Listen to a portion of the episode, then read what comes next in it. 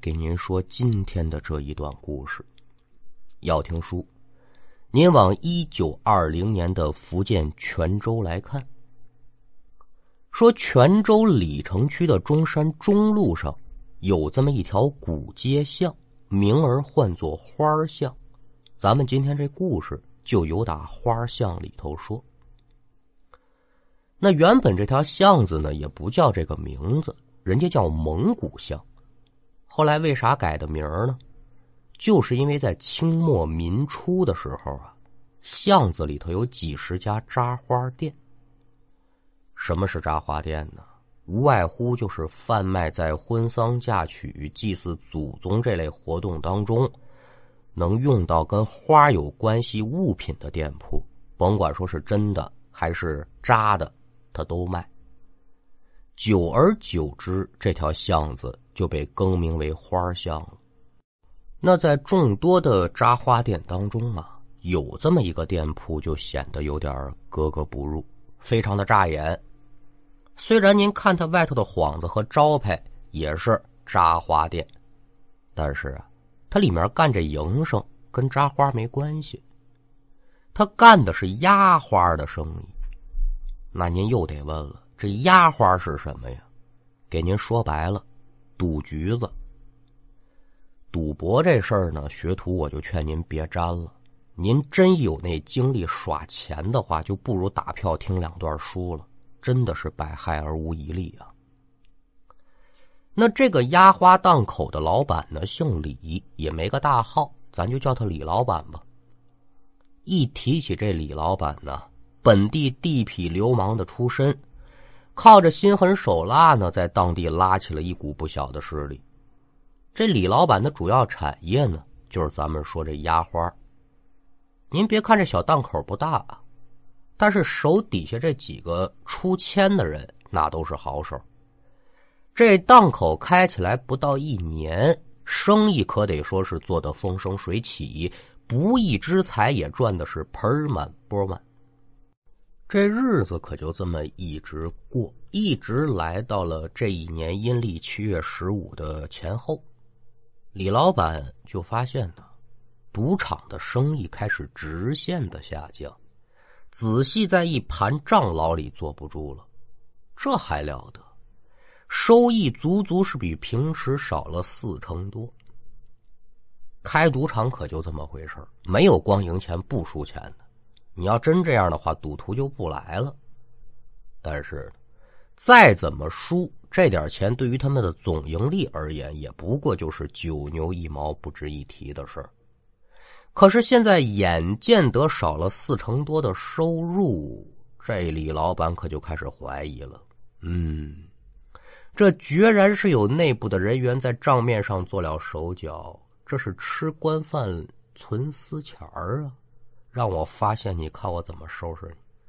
急匆匆来到了赌场，文的武的可就都使了一遍，但是也没审出什么来。那也就在李老板琢磨这问题到底出在哪儿的时候呢，身边走过来这么一人。这人平时在档口的工作负责什么呢？出签，也就是咱们俗称的老千呢。咱就随便给取个名吧，叫张三。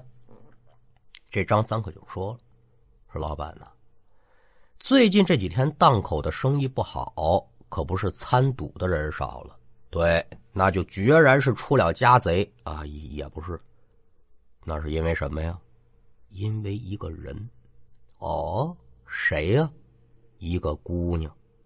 来来来，给我说说怎么回事，我听听。紧接着，张三可就把这几天档口发生的事一五一十的就给讲了一遍。也就是三天之前吧，按现在钟点说，晚上八点多钟。这档口里面得说是热闹一极，这帮赌徒们跟疯了似的，在这耍嚷嚷啊。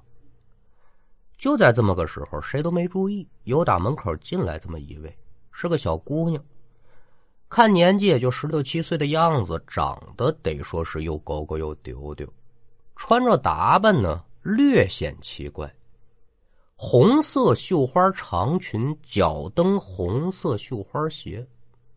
从头到脚也是穿金挂银，该有的首饰配饰一件也不少，这一看就是阔家主。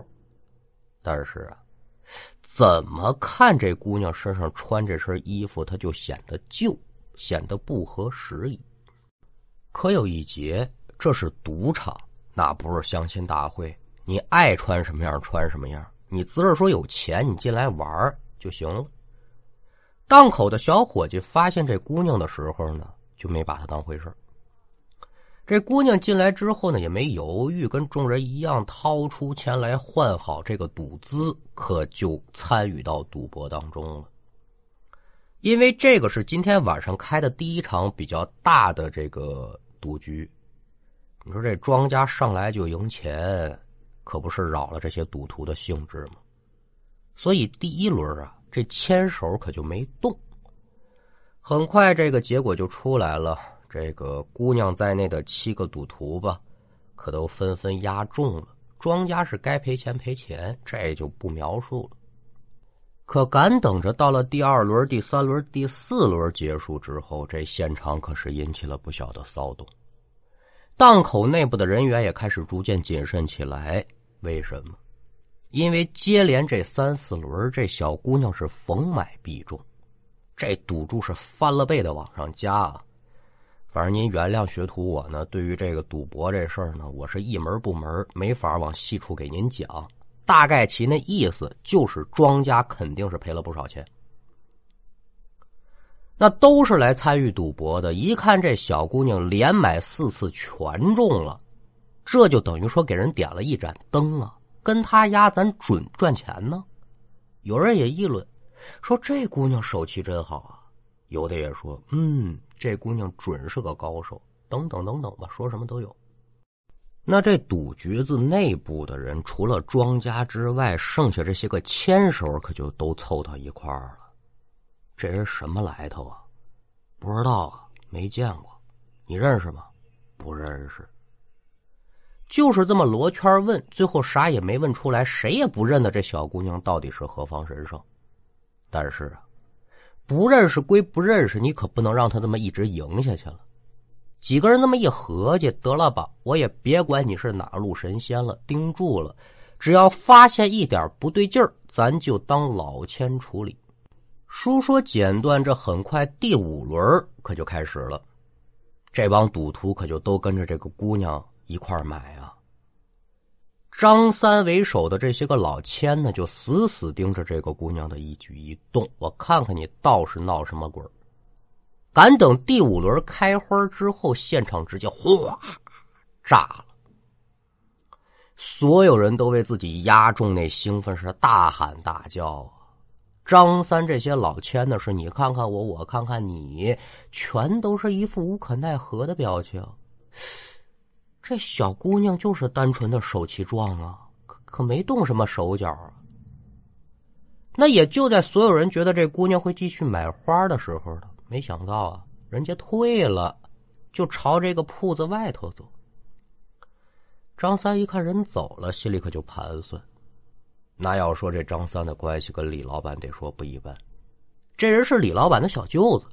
虽然说张三没有李老板那心狠手辣的劲头，但跟自己姐夫混了这些个年了，多多少少也沾染一些不良的气息。一看哟，就是一小姑娘赢了这么多钱，你就想走，门也没有。兄弟几个也不是第一天在一块儿了，相互一递眼神可就明白对方什么意思了。看这姑娘一出门之后，张三这些个人可就朝外面追。可赶等出门之后，几个人站在花档门口，得说是面面相关。怎么回事？前后不到一分钟的时间，小姑娘是踪迹不见。几个人前前后后、左左右右这么一找，没人。这就奇了怪了，好好的人，说没就没了。所有人都觉得呢，这姑娘，不光是个赌博的高手。估计身上带着把式，肯定呢是算到了咱会来这一手，所以一出门运用轻功飞檐走壁，人家撩了。这也是目前能让几个人最为信服的一个答案。没办法，自认倒霉吧。但是好在呢，这花档里的人不少，多多少少呢还是能挽回损失的。本来几个人都以为呢，这就是一个路过的高手，连点钱就走。可是没想到，接下来这几天，这个姑娘是每到八点准来，就玩五轮，赢完走人，出门就找不见。那这几天，这姑娘在众多赌徒心中可就被奉若神明了，这是赌神呐！所有人呢，也都是跟着她赢了不少的钱。这张三几个老千呢是干着急，没办法，你逮不住人家现行了。手底下的人呢也建议张三说：“三哥呀，要不然咱就把这事儿跟老板说一说。”可张三这小子肚子里有鬼画魂啊，他有别的想法。我跟着我姐夫这么些个年了，他除了骂我没出息之外呢，我就没做出一件让他竖起大拇指的事儿。前段时间我可听说了。他想再开一家赌局子，我把这事儿给办利索了，那我姐夫一高兴，保不齐这新赌局子可就交给我来打理了。所以他就想到，咱别报告，再忍几天，等摸清楚这姑娘的身份和藏身之所之后，到时候咱哥几个是一起杀过去，把钱往回一拿，往我姐夫手里一交，这就算是齐活。只是张三没想到啊，这姐夫李老板很快就察觉到账目不对。今天来赌局子这么一查账，眼看这事儿他可脱不了干系了，把前前后后这原味才给说明白。李老板听完自己不争气这小舅子的一番讲述呢，咬了咬牙也没发作，心中疑惑：呃，有这么个人哈啊，有，得了吧。今天晚上啊，我就亲自在赌局子里待着，我倒要看看这个姑娘是何方神圣。输不要麻烦。晚上，李老板坐在档口之内一处隐蔽之所在，眼睛就开始仔细打量每一个进入赌局子的人。到了八点多钟，门口进来这么一个人，李老板顿时之间是眼睛一亮。红裙子、绣花鞋，衣服多少沾点破败，不是别人，正是张三口中所说那个小姑娘。咱是刚交代完，李老板所坐的位置比较隐蔽，也就是说，姑娘在明，他在暗。可是，也就在李老板准备看姑娘第二眼的时候，这姑娘猛的一下就把头给回过来了，就朝李老板这边看，而且这脸上。还挂着这么一丝微笑。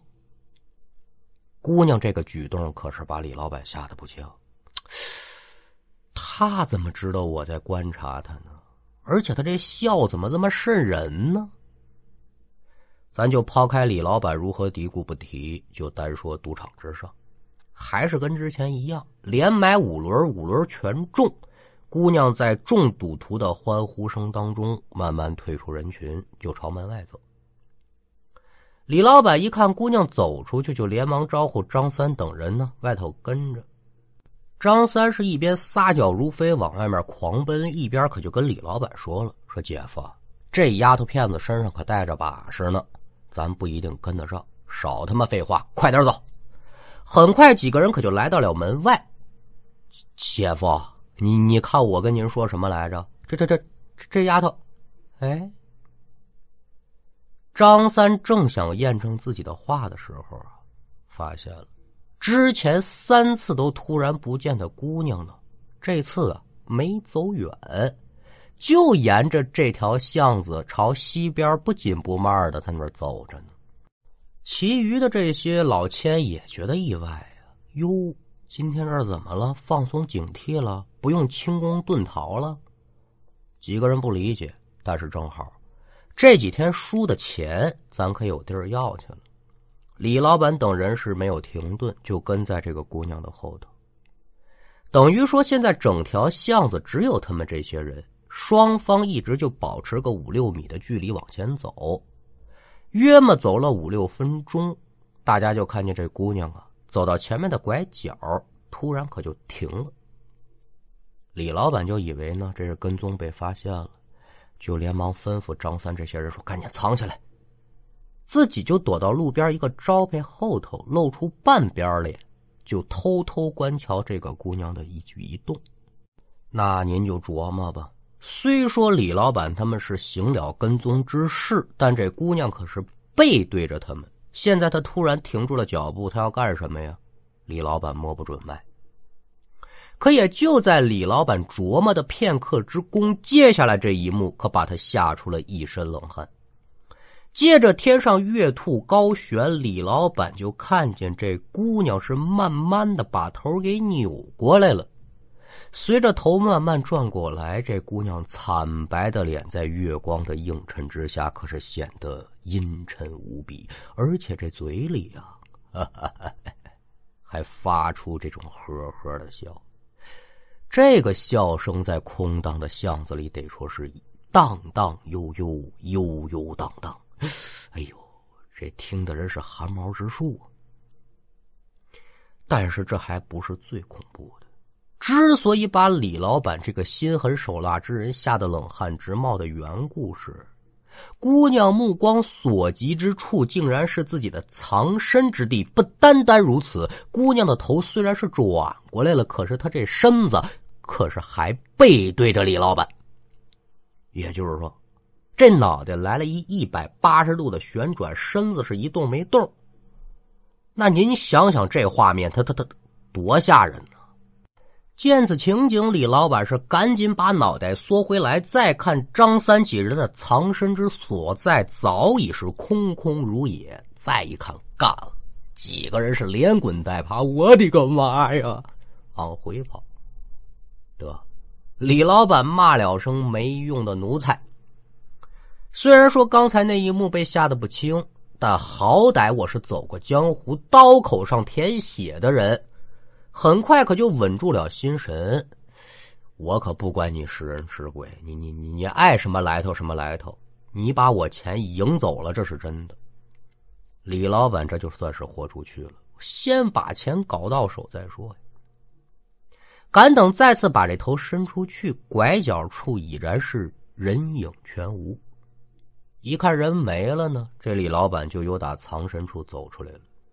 朝着姑娘刚才所站的地方走过去，可当李老板到了之后，四下打量啊，不远处有一个半开着院门的小套院引起了李老板的注意。嗯，这宅子我知道，荒废很久了。这院门被谁给打开了？哦哦哦哦！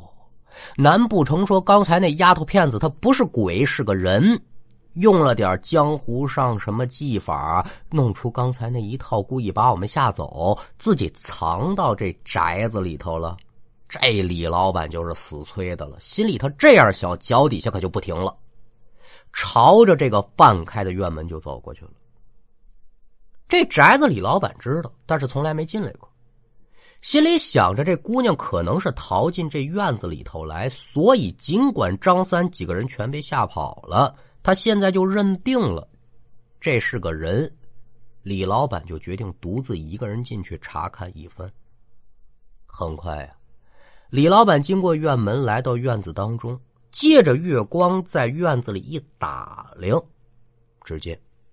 杂草丛生的院落当中，横七竖八的摆着几口漆黑的大棺材。这、这、这、这，这是怎么回事啊？都说好奇心害死猫啊！瞧见这几口棺材之后，你按说你就走了，不就完了吗？没有，心中是一点害怕的感觉都没有了，甚至于说刚才那姑娘她都不惦着追了。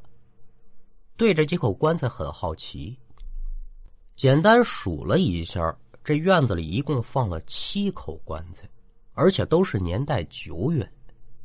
一圈看下来呢，其中有这么一口棺材，可就引起李老板的注意了。这口棺材比其他六口呢要小上那么一号，他就下意识的想靠近看看这棺材跟其他的有什么不一样啊。可也就在老李把眼睛凑到棺材旁边的时候，一个声音可就传进了李老板的耳朵：“ 你终于来了，我的个妈呀！这声音是由打棺材里头传出来的。这声音一出，好家伙，您琢磨李老板他是好得着好不着啊？鞭炮耳边炸响一般，嗷嗷一声，撒腿就往外跑，那真得说是急急如丧家之犬。自己跑回家中之后，连着过了好几天，李老板呢也没有出现什么意外，等于说夜探荒宅呢，并没有给自己带来什么实质上的伤害。而打这之后呢，这个每天晚上来耍钱的小姑娘呢，也不来了。但是啊。这事儿可就在附近传开了，所有人都知道，那个来耍钱的姑娘，她就躺在荒宅之内最小的棺材里头。曾经跟着这姑娘一起耍过钱的人呢，也是为了感谢姑娘，就纷纷来到荒宅之内，给她焚香烧纸，祭拜祭拜呗。而也就在这之后，只要去祭拜过她的人，再赌钱。手气出了奇的好，这就导致呢有好几个赌场因此损失了不少的钱，甚至还有倒闭的。当然了，这李老板也没能幸免，闹了个倾家荡产的结果。那眼见得官财招财，财路被挡，几个老板被迫无奈，聚在一块堆儿了，找了一个高人，说这不行啊。您得给我破破呀，那怎么破呀？这高人无外乎也就是用什么银钉封棺、黑狗血淋脂等等等吧。弄完之后，果不其然，这棺材能招财的能力啊，也就消失不见了。不管人们再怎么拜，这再耍钱的手气呢，也都好不起来了。这李老板一看，嘿嘿，你还跟我弄这套？什么人呢？什么鬼啊？不管用！只要老子我有钱，那我就能东山再起。你看我现在是不是又混整了？在这吹呢，正说着话呢，突然之间是七窍流血，暴毙了。那今天这书说的就有点意思了，哪儿跟哪儿都不连着。一没听懂是怎么回事二很多问题得不到解答。最起码说吧，李老板进这荒宅是谁家的？他为什么荒废的？这院子里为什么有七口大棺材不下葬？还要来天天耍钱？这姑娘是谁？这都是问题啊！说书你都交代不明白啊！那想把这个交代清楚了，咱就得往里插刀笔书。打哪儿说呢？打清兵入关之后说。清兵一入关，得说对各地的反抗势力进行残酷镇压呀，他得保住一座大清朝的江山。到了顺治五年，也就是一六四八年的八月，清军进泉州，在泉州呢，有人家大明朝遗留下来忠心耿耿的老臣呢，叫刘启春。刘启春这个人呢，您列位可能不大熟，但是我要提起他的祖辈如果说您了解五代十国历史的话呢，就应该知道了。刘启春他们家祖上是谁？是五代时期割据闽南地区的大军阀头子刘从孝。这刘启春一看清军要打进来了，和好家伙，誓死不降啊！一家七口。可就在自己的府内以身殉国了。刘家族人知道这事儿之后呢，就把刘启春家里这一家老小可都收了尸，拿棺木陈列好。可是啊，还没来得及下葬呢，清军就攻进来了。刘氏一族就只能把这棺木留在这个府里头，仓皇逃命。那活人是跑了，这七口棺材。在战乱当中，可就成了无主的孤魂了。就这样一直在露天地底下放在院子里头。棺木当中这所谓的亡魂吧，也是久久不能安息。每到深夜当中呢，就会制造出各种恐怖的事情。虽然说到最后战乱结束，但是呢，谁敢进这鬼宅给你下葬啊？疯了吧！曾经呢，也有不少人说想出钱。给他们埋了吧，但是但凡动这念头的人啊，不是突然暴毙，就是病魔缠身。久而久之，可就没人敢管了。这七口棺材就一直在这宅子里放着。那有人就得说了：“你这胡扯！再好的棺木，它也架不住风吹雨打呀。百十年下来了，这棺材早就烂没了。没有，这七口棺材一点损坏的痕迹都没有。”那关于这刘府七步关的灵异传闻呢，还有非常非常多，在泉州地区流传度也非常的广，而可信度最高的就是我今天给您讲的这个耍钱的姑娘。这姑娘是谁呢？刘启春的小女儿。她为什么来这儿耍钱？应该就是看不得这个李老板开赌局子坑害老百姓，这才现身对其进行惩罚。那咱们说这事儿是一九二零年的事儿，这事儿发生之后过了好长好长时间，一直到一九四六年的时候，在社会各界人士共同的敦促之下，这七口棺材才得以安葬。那安葬这七口大棺材的时候，真得说是杨浩鼓开道，锣鼓吹在后！